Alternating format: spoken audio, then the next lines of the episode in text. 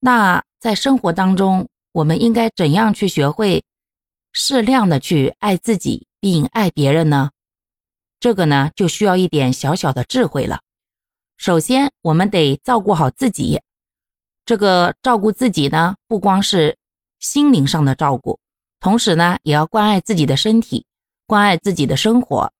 当你把自己的一切都照顾得很好的时候，换个角度想一想，是不是爱你的那些亲人们、朋友们，他们也会觉得很安心呢？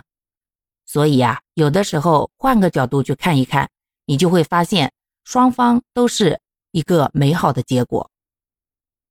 当你把自己照顾得很好的时候，你再去照顾别人的话，别人也会很乐于享受这份好。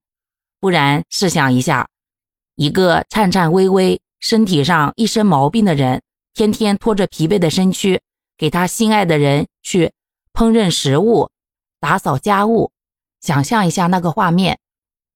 干活的人呢，其实心里面觉得自己可能会有点小委屈，而吃着这样的人做出来的饭，收拾好的家，说实话，一般的人他的良心其实有的时候也并没有那么的舒服，反而会产生一种愧疚感。